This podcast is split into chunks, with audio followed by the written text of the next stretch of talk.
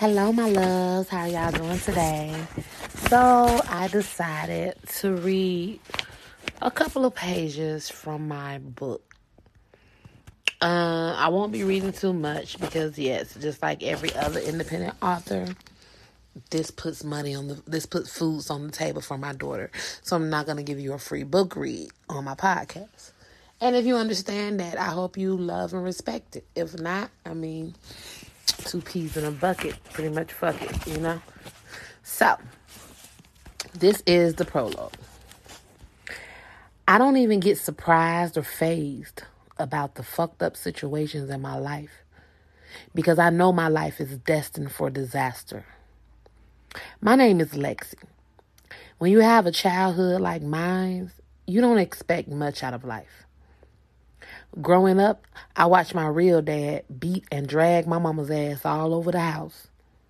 That didn't show me much about what a real loving relationship between a man and a woman was. My mom raised my older sister Mika and me alone after divorcing my dad. That was until she met George. Then she remarried, and that's when my life took a turn for the worse. I was 11 years old when it happened and my sister Mika was about 14. My mom was so happy to have a man in her life, I believe she lost focus on what really was important. I remember it like it was yesterday. My mom was working late. Mika had snuck out the house, and I was home alone with George. I was in my bed sleeping. I have always been a light sleeper, so I heard my bedroom door open. My room was dark as hell, except for the light from the window shining in. I was so scared because I never had anyone come in my room before besides my mom and Mika. I played sleep, but I had my eyes open, up, open enough to see that it was George. I could feel my heart race and the hair on the back of my neck stand up as I held my breath and waited. He stood there just watching me for a minute. I'm guessing he wanted to see if I was asleep or not. After he thought I was asleep, he started rubbing my thigh. I thought to myself, if I jump up and run, he would hurt me or leave my mom. And I didn't want to make either one upset. So I just laid there as still as possible, even though I wanted to cry. After rubbing my thigh, he put his hands between my legs, and then he put his finger in my sacred spot. His massive finger seemed to stretch and rip my fragile flesh, causing pain to shoot all through my body. That's when I couldn't lay there any longer. What he was doing to me was painful as hell. I believe he felt me jump from the pain. That sorry ass man jumped up and ran out of the room.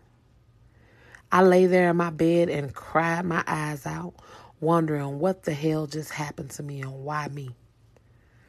At 11 years old, what could I possibly have done for this to happen to me? But trust me, that was nothing compared to what happened when I told my mom and sister. I couldn't wait for my mom to come home the next morning so I could tell her how George hurt me. Do you know when I poured my heart out and told my mama, the person who was supposed to protect me, what he did to me, she said I was just saying that because I wanted her to get back with my real dad. I couldn't believe she was serious. I was crushed. How could she stand there with a straight face and say that? Did she really not believe me? Am I still dreaming? I gotta be. At that very moment, my heart and spirit dropped to the lowest place it could ever drop to. I was completely lost. That was the very first heartbreak of my life. I was devastated, and at that point in my life, I started to shut myself off from the world piece by piece. After that night, George never came in my room again, but that didn't stop Mika's punk ass from making fun of the situation. See, Mika and I had never been close. She even went so far as to wait until our mom went to work and would hang one of George's t shirts on my door in the middle of the night. I used to wake up screaming. I had nightmares and started to wet the bed for a long time due to that unstable ass bullshit. That is probably why I have trust issues with people to this day. Well, it doesn't stop there. Remember how I said Mika and I have never been close? Well, that is very true because that bitch been evil from day one. Mika, Mika was grimy even as a child, which was sad.